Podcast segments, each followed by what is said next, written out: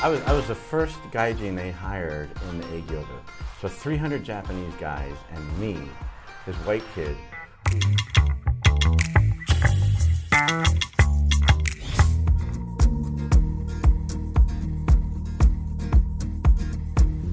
Paul, I want to thank you for taking the time to come here. Thank I've you, known you Lance. for a really long time. Yep. You've been in Japan for how long now? On and off for 20 years. I'm doing my years. third tour of duty right now. Third tour. But not with the same company. It's always, I've how many can tell? You can talk 15 companies. 15 different companies. I don't know. I haven't counted. But It's, it's more. It's 10ish. Yeah. But you speak Japanese as well. I try. and you read and write as well? No, I used to. I used to. Used to. When I, you know, When you when, got when I when. I thought I was being studious, my first job, I actually worked for Chiyoda Kako Kensetsu starting in 1992. What kind of company is that? That is that was Japan's premier engineering procurement construction company in the hydrocarbon sector. Um, and so they're responsible for building at least half of all the hydrocarbon infrastructure in Japan, about a quarter of all the hydrocarbon infrastructure in the Middle East, and about a third of all of it in Southeast Asia. Were you the CEO? Oh, you weren't the CEO. Dude, I was 24 years. You're years 24 old. years old. I No, was- you- you didn't I get was- up there yet. I didn't know jack about squat. Right, about, about anything. So you came in, they took you in, and Yeah, what'd you so do? I was I was the first gaijin they hired in the Eigyobu. So 300 Japanese guys and me, this white kid, who who like I I I'd studied Japanese at that point for six months because I came to Japan didn't have anything, and I basically knew enough Japanese to say where's the bathroom? Oh, Oteira wa doko desu ka? Okay, I didn't say it that well, Right, right, and I had no idea what the answer was. And then we go to body language. just over here. So, can you point? You know? So the first six months I was with him, I had five or six dictionaries on my desk. And my job for the first six months, we had a daily newspaper that would come out. Newspaper, six pages of, of printed. Here's all the business that we want to tell about internally that we're doing around the world today. And this came out daily, Okay. all in Japanese. Mm-hmm. And my job was by the end of the day, could I get through those six pages of, of actually reading what they say? And then translate it at the same, just to It was, read it it was just to like, so what is this saying? And they're paying you to do this. Well, it wasn't. That wasn't the job. The job was to be part of the business development group for the brand new environmental business development group, Kankyo Eigyobu, um, which was the very first time that they'd ever built one of these. That they, this department existed, um, and so the responsibility was to sell flue gas desulfurization scrubbers, FGD scrubbers, to coal-fired power plants and our, our we were living in Japan, and our sales territory was planet Earth, ex Japan. Wow. So, um, but after about six months, I said, "Hey, I, I met a girl, and we're getting engaged." Said, oh, you must be serious about staying here. Um, and literally within a month, my real job started.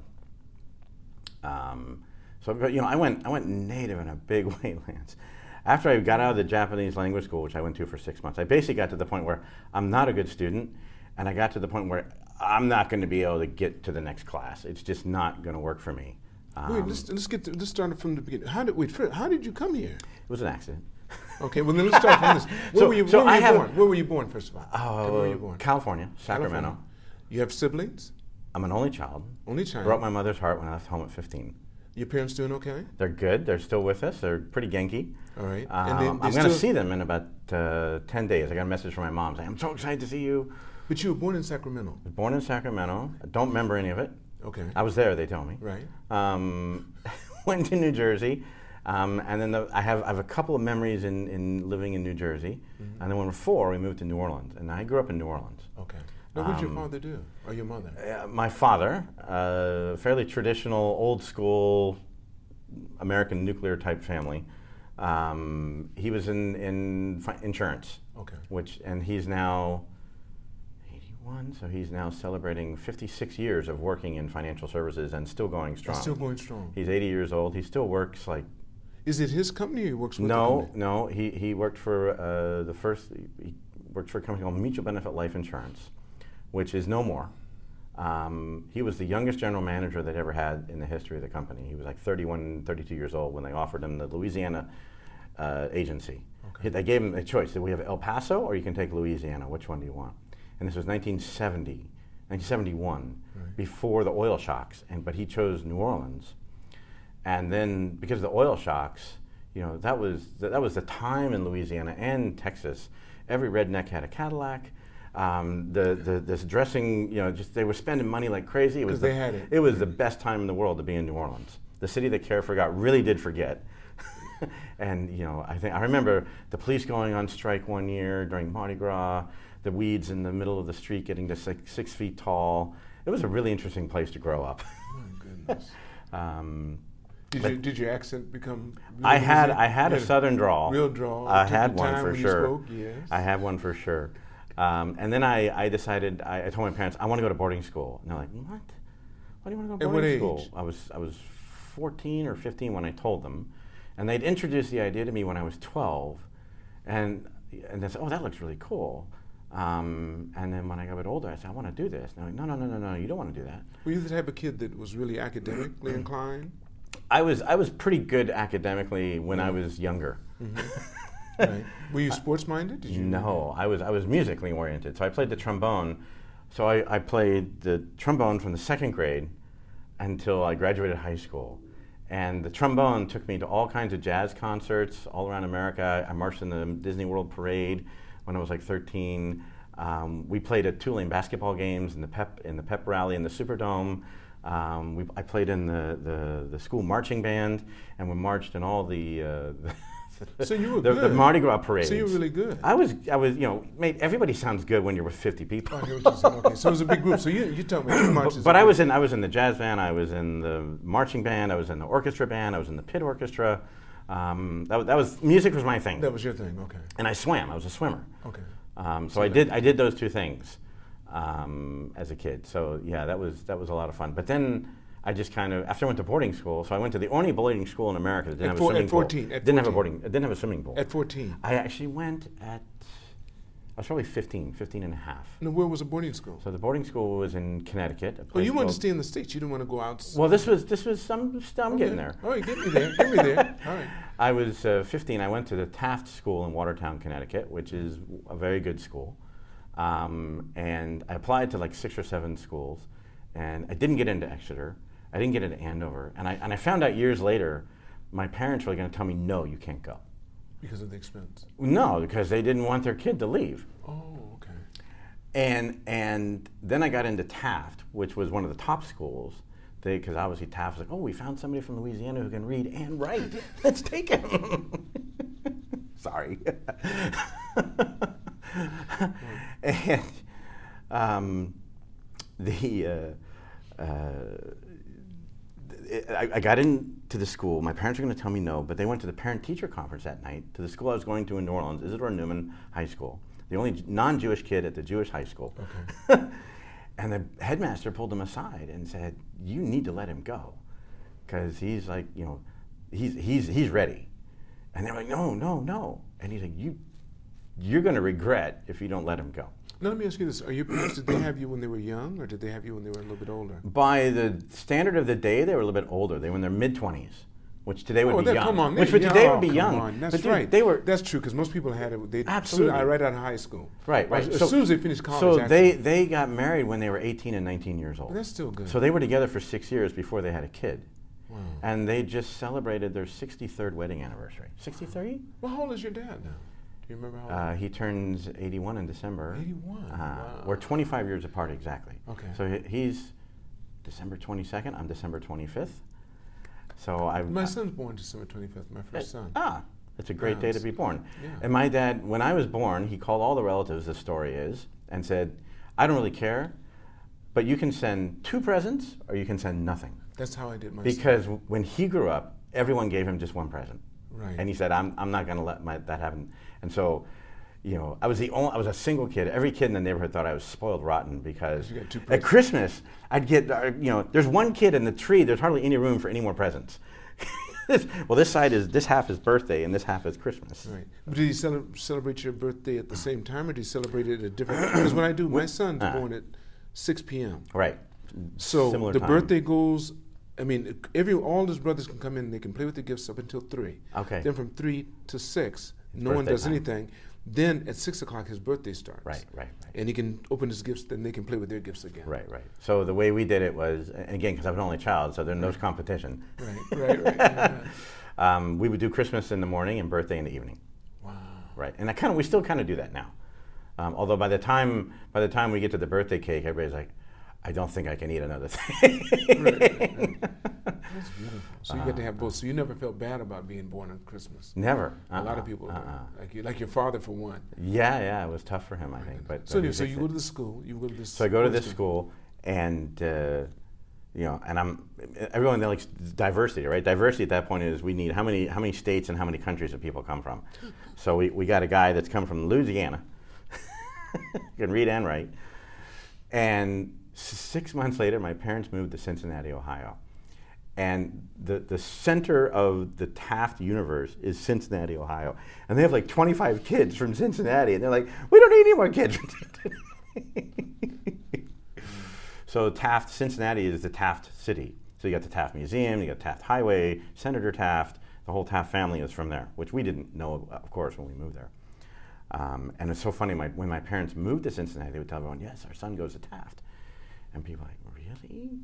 So Taft, uh, the Taft High School in Cincinnati was apparently in a very low income neighborhood, and mostly kids of color.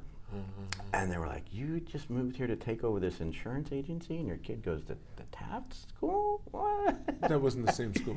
no, the, well, this is the public school The in, public school in they okay, Cincinnati, but they're not the private not the school. not the one where you know Right, right, lots of, of uh, it's a very different world. It's Okay. a very different world. right, right. Uh, So anyway, so then what was it like for you in school, in boarding school? Did you miss your parents? Well, they were right there, so you didn't miss them. Well, not. I mean, they were, I was you- in Connecticut, Yeah, so. I mean, and you know, this is pre-internet. This is pre. So Right. the way you talk to people is you would line up on Sunday evening in the payphone on the wall, um, and you know you would call your folks for ten minutes or not. Totally up to you know. There was no rule like that, but That's right. it was Sunday evening. People would sit in the in what we called the T of the hallway right. in this like hundred-year-old brick building, um, and just wait for your turn on the phone and pump in the quarters. What was it like? At, was it an all boys school? No, Or I, I was actually the first school to go co-ed in the United States. In 1971, they went co-ed. So what was the percentage? By then, it was almost 50-50. Oh, really? This is this would have been 80. I went there in 82. Okay. 82, 83 was my first year to go there. Um, So did you stay in the dormitory? You had yes, to. yeah, yeah. As a boarding student, absolutely, Right. absolutely. But not all the people were boarding students. Some people Um, at that point, there were like 500 kids in the school. About Okay. 420ish were boarders, Okay. and 80 were what we call day students. Right, right. Yeah. So what was it like? It was it was a lot of fun. Um, I, I, I you know as I get older, it was it was it was better as I get older. you know, academically extremely rigorous. Um, this this used to be the feeder school for like Yale Okay. um, back in the day when that system was still in place. Um, but still, the, uh, the the school feeds all the Ivies and, and all the top schools usually. Um, and then the class of 1985, the biggest school of matriculation was the University of Colorado Boulder. That's where you Go went. Buffs!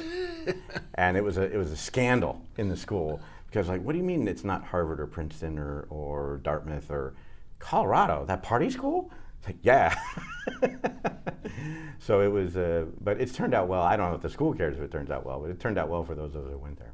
You went there. I went there. I went to Boulder and graduated Okay. in '89. What'd you study? International affairs, concentration in Western Europe, language was French. so of course I spent my entire adult life in Asia. So you got pretty good with French? She was r- a really good girlfriend. Yes. I did. I did. I did do a summer program in France, and my French got much better that summer. Right. Do you still speak French? Basically, no. Un, un No, petit yeah. peu. That's about it. That's it. Do you un croissant. Un croissant. Right, right. Do you go, do you go to France every now and then? No, I Not don't. But you know what? So you don't have an affinity for it. You 12 thought you did. 12, 15 years ago, 12 years ago, I actually, the, the, the, the girlfriend that I made that summer, I went to her wedding and brought my family from Japan. How, And you, I- and I got to staying see- in contact with her the whole time? Yes. Okay. And so I lived with a homestay family. And this was the niece of the homestay family. Okay. And over the years, and then so when she got married, She invited I you? brought I brought my my because everybody thought we were going to be the the thing. My parents came from Cincinnati, they went to Paris and to France for the wedding, and the grandmother got up and said, "Oh, Bodo, you come." So I- how long do you guys, just for a year? You guys were boyfriend for a couple years. A couple It years. was- but it was definitely a long distance thing because okay.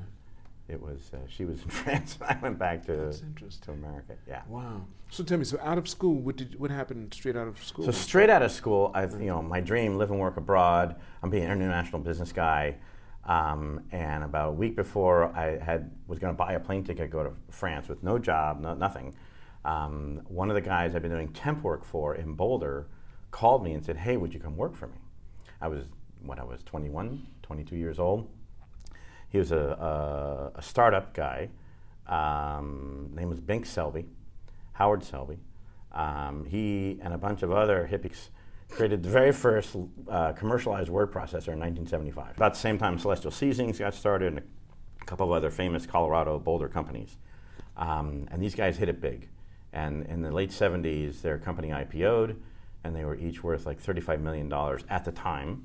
You were, And these, was I was the- working for him. Wait, when that happened? No, no, no, no. After he was. happened? This is many years later. He was in his 40s at this by the Okay, time I met him. Right. And so I was his personal assistant um, for about two years, and he was making one what we now call a laptop computer. And we were making this in the airplane hangar at the Boulder Airport with a CNC machine downstairs, sitting next to one of his three airplanes, milling out solid plas- pieces of blocks of plastic to make the chassis for this thing called a laptop computer. Now, what the hell is a laptop computer? At that point, I think we had the Toshiba satellite computers, which were suitcases. But he created what today you would, you would see, and oh, that's a laptop computer. And in 1989, we created the very first one. The only thing that survived from that is the, uh, the trackball in the keyboard. IBM has it, it's on Lenovo. That trackball, he invented that. So he invented the whole machine. He gave it to IBM to evaluate. They gave him some money for the evaluation. And part of the deal that he had to sign off on was we get to keep the IP if we do the evaluation. And they ended up keeping the, that in keyboard trackball. Um, but it had a green screen, it had a, a, a floppy disk compartment. Um, he just he, he kept adding more bells and whistles to it, and so he missed the market. and he probably I don't know spent several million dollars of his own money. Um, but he was also creating like espresso, computerized espresso machines. And so I worked a lot on that. We had a bunch of, of places around Boulder at restaurants where we were testing out the machines and they would break down and we'd get calls and they'd send me out with a screwdriver and say, I'm here to fix the machine. I've got no bloody idea what I'm doing. I gotta fix the machine. But this is when the breakfast drink of choice in America was Diet Coke. So I think there were six Starbucks restaurants. Um, and there was like some other coffee chain nobody's ever heard of. But this was this was like radical. We're gonna we're gonna make we're gonna make coffee. And so we had this amazing uh, beta alpha version of the coffee machine. It sat on the counter in the in the company kitchen. It was made out of glass, so you could see all the workings going on. Um, and everybody in the office was high on coffee all day long. Right. Um, and he went to Bunn in Chicago to try to sell them the technology. Um, and it didn't. But there were like 15 people working in this company. Um, of the 15, 12 were like PhD electrical engineers and, and computer scientist types. There was an accountant, and then there was me. And I, I literally, I was the secretary. I was, I was the doorstop to get to in. So I was answering the phone, I was making the coffee, I was the co-pilot on the company plane sometimes. No idea what I'm doing. Um, which was, it was a great, like, you know, working man's MBA, exposure to how business works. For how long? Uh, about 18 months. 18 months. Are you still in contact with him? Um, not now, no, we've lost touch. But is he still doing okay? Do you- I, you know, he would you know, be in his 70s, late 70s. Um, I believe he's still, uh, you know, in Colorado. but he did well. He did well. He did quite well for himself. Because he had so many things out there. Yeah, yeah. Well, Something had to hit. Traditional opera, uh, you know, art, entre- So he was also working at, at uh, high definition television. He had this concept of rotating mirrors and lasers. Um, I mean, smoke and mirrors. It was the epitome of smoke and mirrors to create high definition TV on, a, like an entire wall. Okay. And he, you know, he's way ahead of his time. He's, he's got like hundred patents that he's submitted. Um, so he was, a, but he was kind of an absent-minded professor guy. Hear you, I hear You know, at times he could be super business savvy, and other times he was Just like just driving down the road and like go through the red lights, like what? Because he was just thinking so much. Right, right, right, right. Uh, but that was my exposures, and then I said, you know what? This is this is fun, but it's not getting me to where I want to go. So then what'd you do? And so in 1991, um, and he helped me with my decision because as he was leaving for a six week bicycle trip in Italy, um, he had the accountant, when she came back from the airport, fire me because the business wasn't happening and, and too much outgoing. And I figured I was, you know, I was so dumb and young and I didn't know anything. I'm the cheapest guy here by a mile. They're never going to fire me. I'm gone.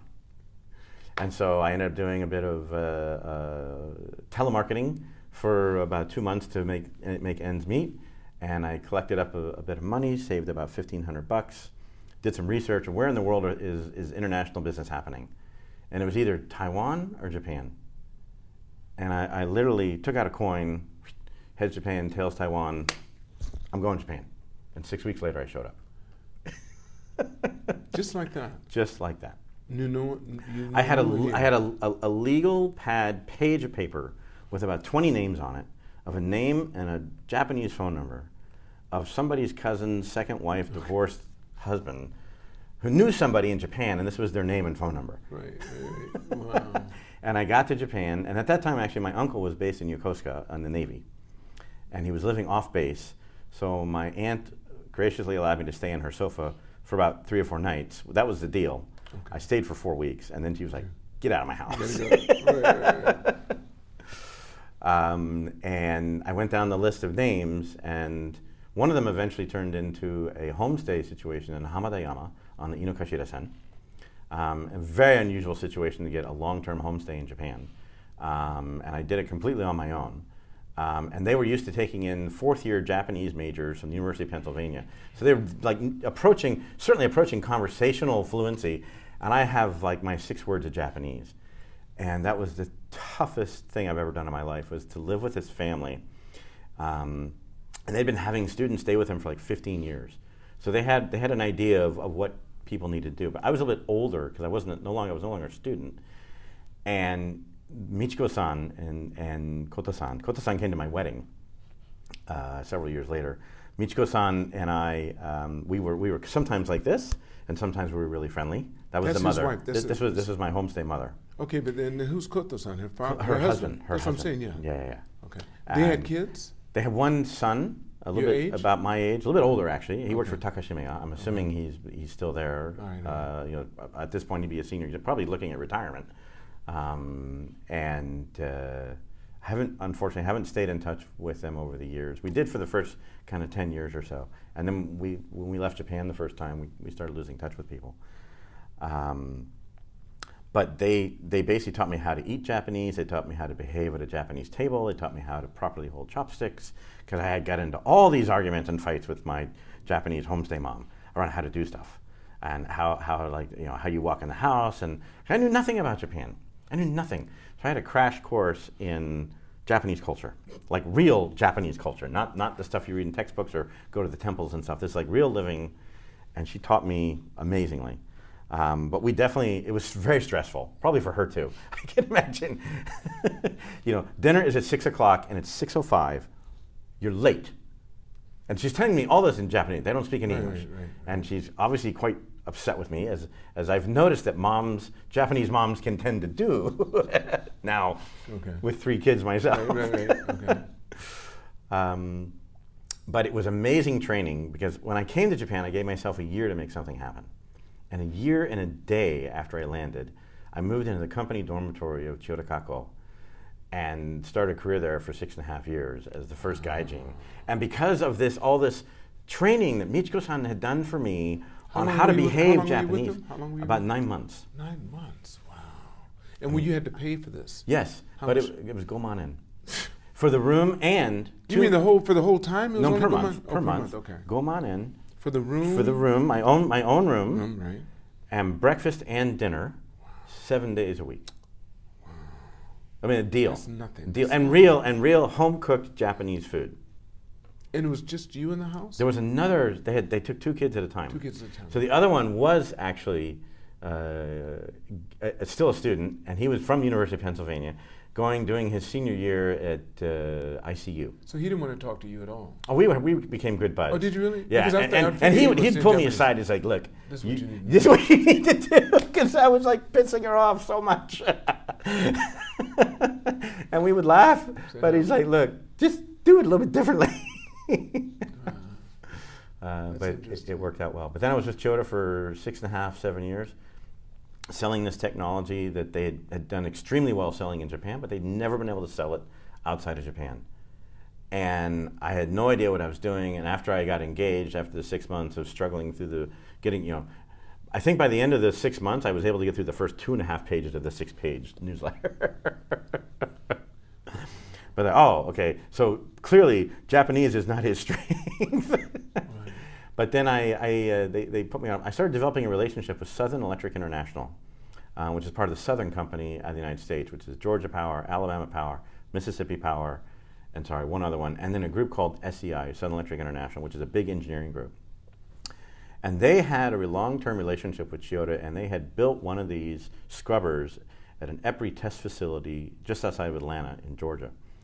Um, and it was it wasn't commercial scale, but it was it was like taking off the flue gas for about 20 or 30 megawatts worth of capacity, which is right. which is sizable. I mean, probably twice the size of this room and three times as high. But that was that was the pilot. And this is you know well proven commercial technology in Japan. Mm-hmm. Every almost every coal-fired power plant in Japan has one of these on it. Um, and so we started going, and, and with their help, I created a relationship with them. And you know, after a 15-year relationship, they were talking to me like, "We finally get somebody who understands our jokes."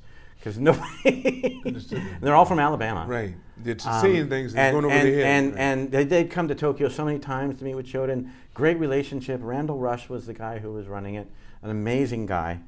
Um, he was in his mid to late 40s when I met him, and I was in my early you know, mid 20s. Um, and we just, I did so many things with them. I went to Poland with them, went to the Czech Republic. We sold projects. We sold our first project in Canada, up in the oil sands. Um, so Suncor Corporation, which burns their own so, uh, tar sands, which is what they mine out. They do, they do uh, uh, pit mining, and they, it looks like the moon up there. Wow. Um, it's millions of acres, just completely devastated. It's more oil there than any place else in the world, and it's all in sand. And the, the ma- where is this? It's in northern Alberta, a place called Fort McMurray. Wow. Um, and this is where all the pipelines like, so come down from Canada. They okay. come into America. Right. It's all the oil from the oil sands. And this is nasty, nasty stuff. It's like 70% uh, sulfur. It's got lots of heavy metals in it. Um, but you literally put a shovel in the ground mm-hmm. and you get it. And, but it, it's so they have this, this this process, heavy steam process, where they they, they mine the materials, and this is where you see the Komatsu 250 ton trucks. You see the giant bucket wheel, mm-hmm. uh, you know, things rotating around, and, and it's just, you know, it's a huge place of these ginormous construction toys. Everything's on massive scale. Right. Um, and they have miles and miles and miles of conveyor belts to move the, the material as sands. It's, it's, you know, if you get it on your clothes, you never get it out. Mm-hmm. It's just tar. Mm-hmm. Um, and they inject massive amounts of steam to separate the hydrocarbon out from the sand. Mm-hmm. And th- it's nasty, nasty stuff, as I said. And they were burning their own fuel to power. They had a 350 megawatt equivalent power plant to, for the processing. And uh, we sold the very first Chiyoda uh, Thoroughbred 121 jet bubbling reactor mm-hmm. to, to Suncor. We sold it in uh, using Fluor Daniel in Calgary. Um, and at the time, that the thing is, I don't remember now exactly, it's maybe 40 meters across in diameter, the vessel, and about 25, 30 meters high.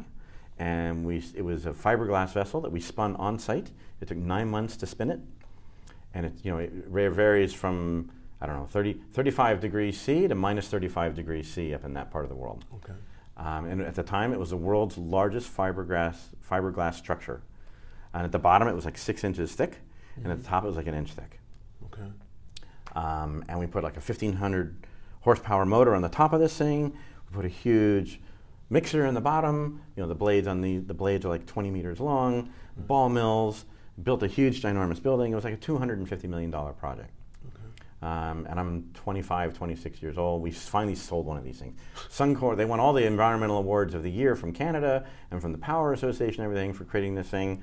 Um, when we had the celebratory opening, pow, uh, I brought my, my, not of course the bucho, but the home bucho came over and went up there, and I had my, my the seat next to me was the keg of, cat, uh, of sake, mm-hmm. and we brought happy coats for everybody. Right, right, right. I mean, we did, we did the Japanese thing. Um, and we went to northern Canada and broke the keg open. Broke the keg open, and yes, kampai. Uh, great memories. Um, tried to do work with them in Russia. So I was going to Russia a lot in the mid 90s, going to St. Petersburg and going to Moscow, went to the Ukraine, and at one point I was like, you know, if we could just fly five hours that way, we could get to my customer in Canada. um, but yeah, it was a really interesting time. But then I kind of had to, I went I know I, I went native in a big way. Okay. So I didn't know a single foreigner for the for the five next five years.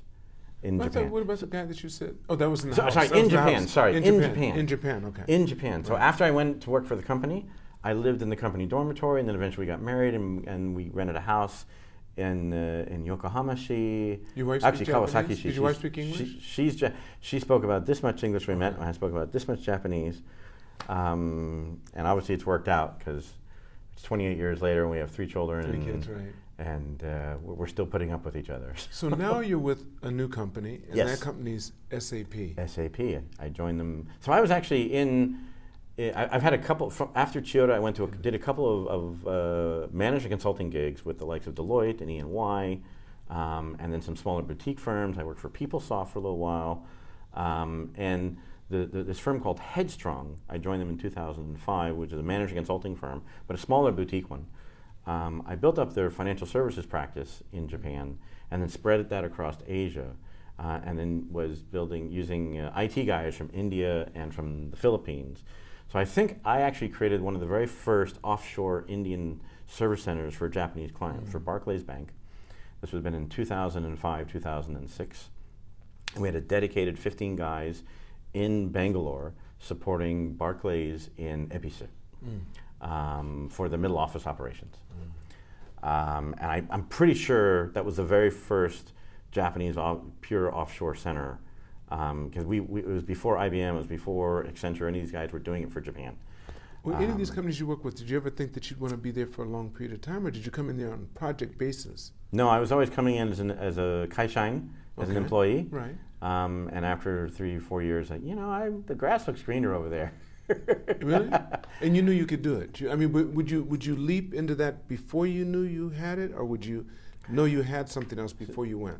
More off, I would generally know I had it before I went. So when I gave notice to, to Chiyoda, I'd been recruited by Deloitte, and they moved me to Australia. So in 19, Christmas of 97, we moved to Australia, stayed down in Australia for three and a half. Two of my three kids were born in Australia. So that means you're building a name for. Wait, people know about you. They're finding out about what you've done for the companies you're with. I hope so. I don't know. They find out. know. Well, why would they recruit you? How would they know to do that? I- You've met them. Were you doing any business with them? No, no. no. Uh, sorry, the, when I joined PeopleSoft, I wasn't doing business with PeopleSoft, but I'd been doing business with Siebel.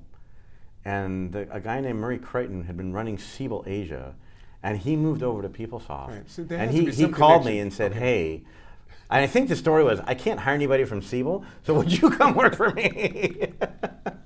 But he knew what you were doing.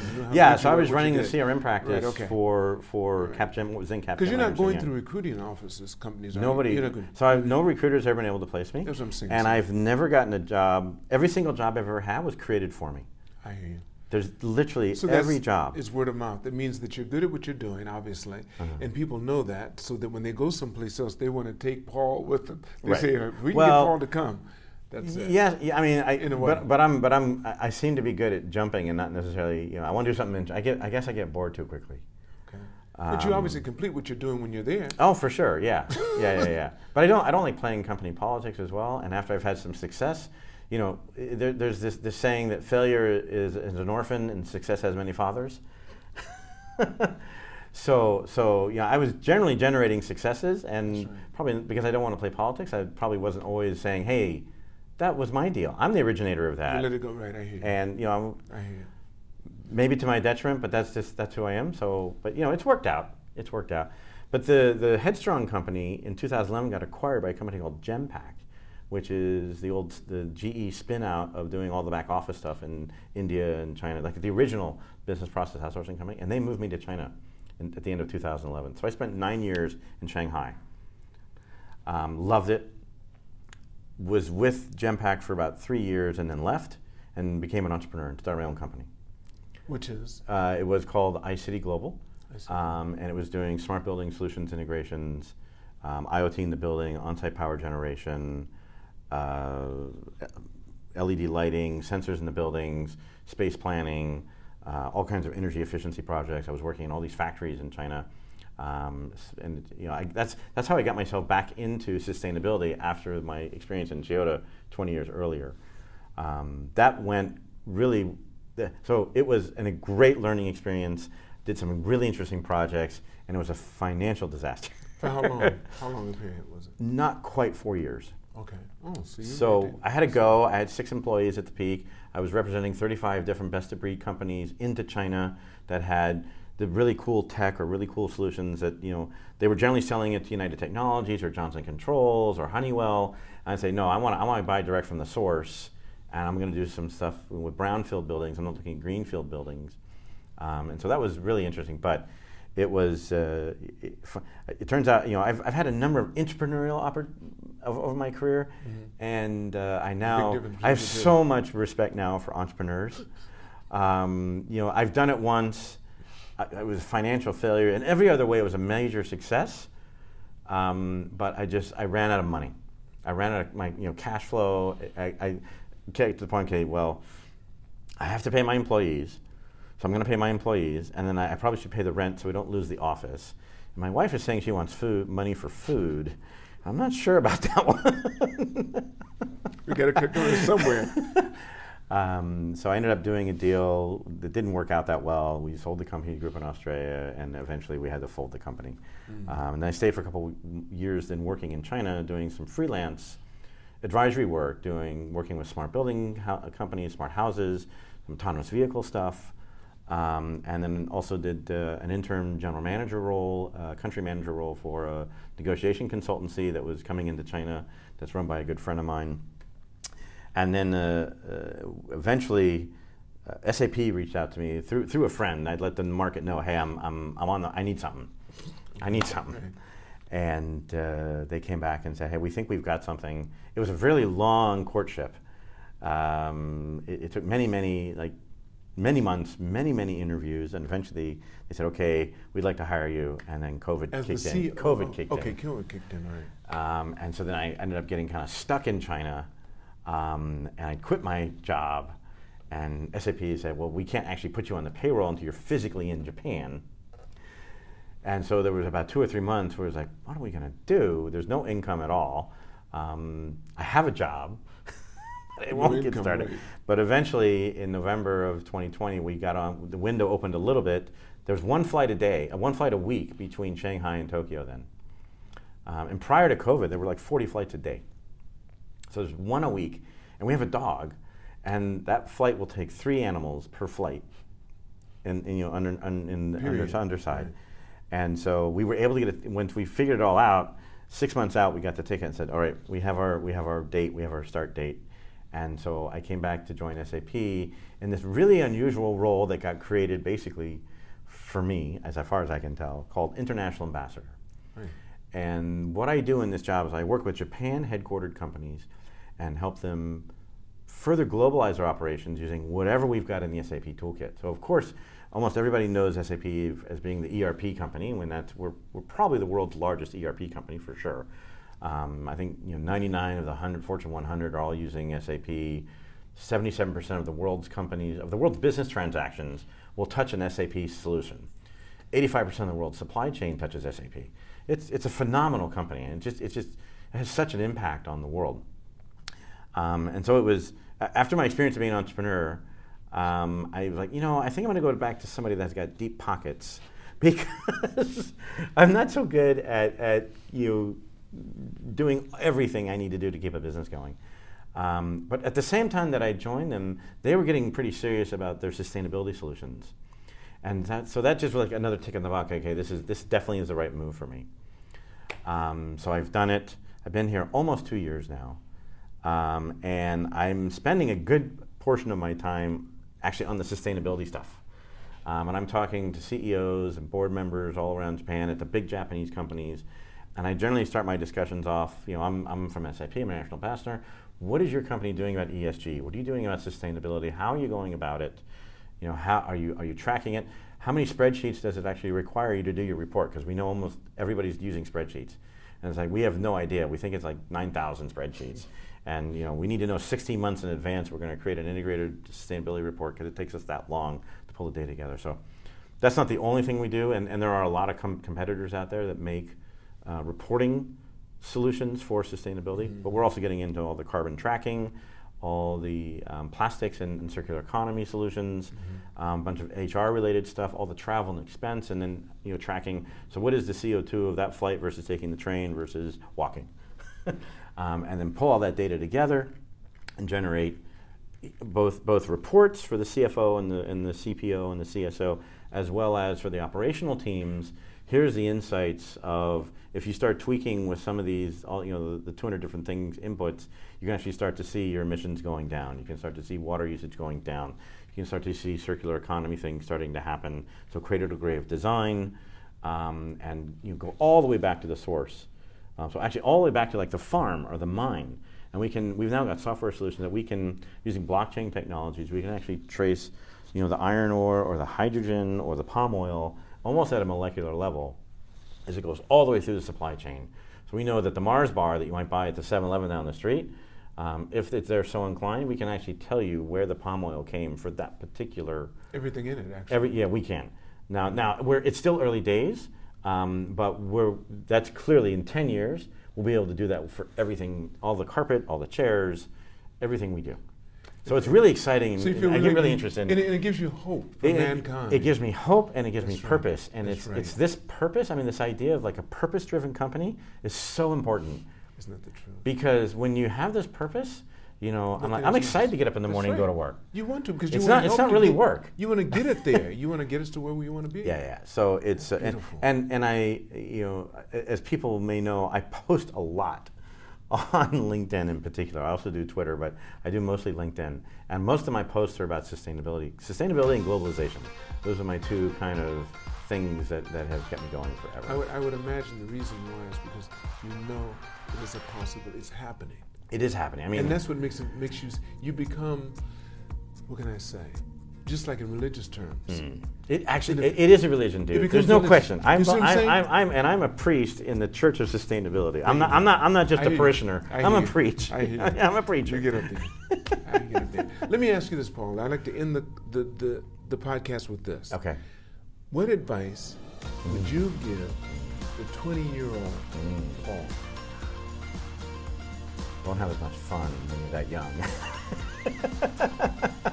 but it works out. um, keep. You know, you're going to be okay. Keep chasing your dreams. Um, you're, you know, you're choosing the path, the road less traveled. Um, be be smarter about what you do with your money and who you give your money to to help you man. I'm, I've been fairly good at making money. I haven't been really good at sometimes hanging on to it because I've, I've, I've unfortunately not done enough due diligence with some of the people that I've, I've gotten involved with. Um, I'm okay, but I you know I should be able to say I'm, I'm almost financially done and I'm I'm, I'm never going to probably stop working because you know as long as I have something with a purpose, I'm going to keep doing it. Um, but just be a little bit smarter about hanging on to your assets. Paul, I want to thank you. My pleasure. Lance, before we finish, I need to give you something. So I, one of the things I post about, and I've been doing this now for like six months, is I have an organic garden in, in, Tokyo. Little, like small plot, two, two and a half square meters, urban farming. And we planted about three months ago a piman tree.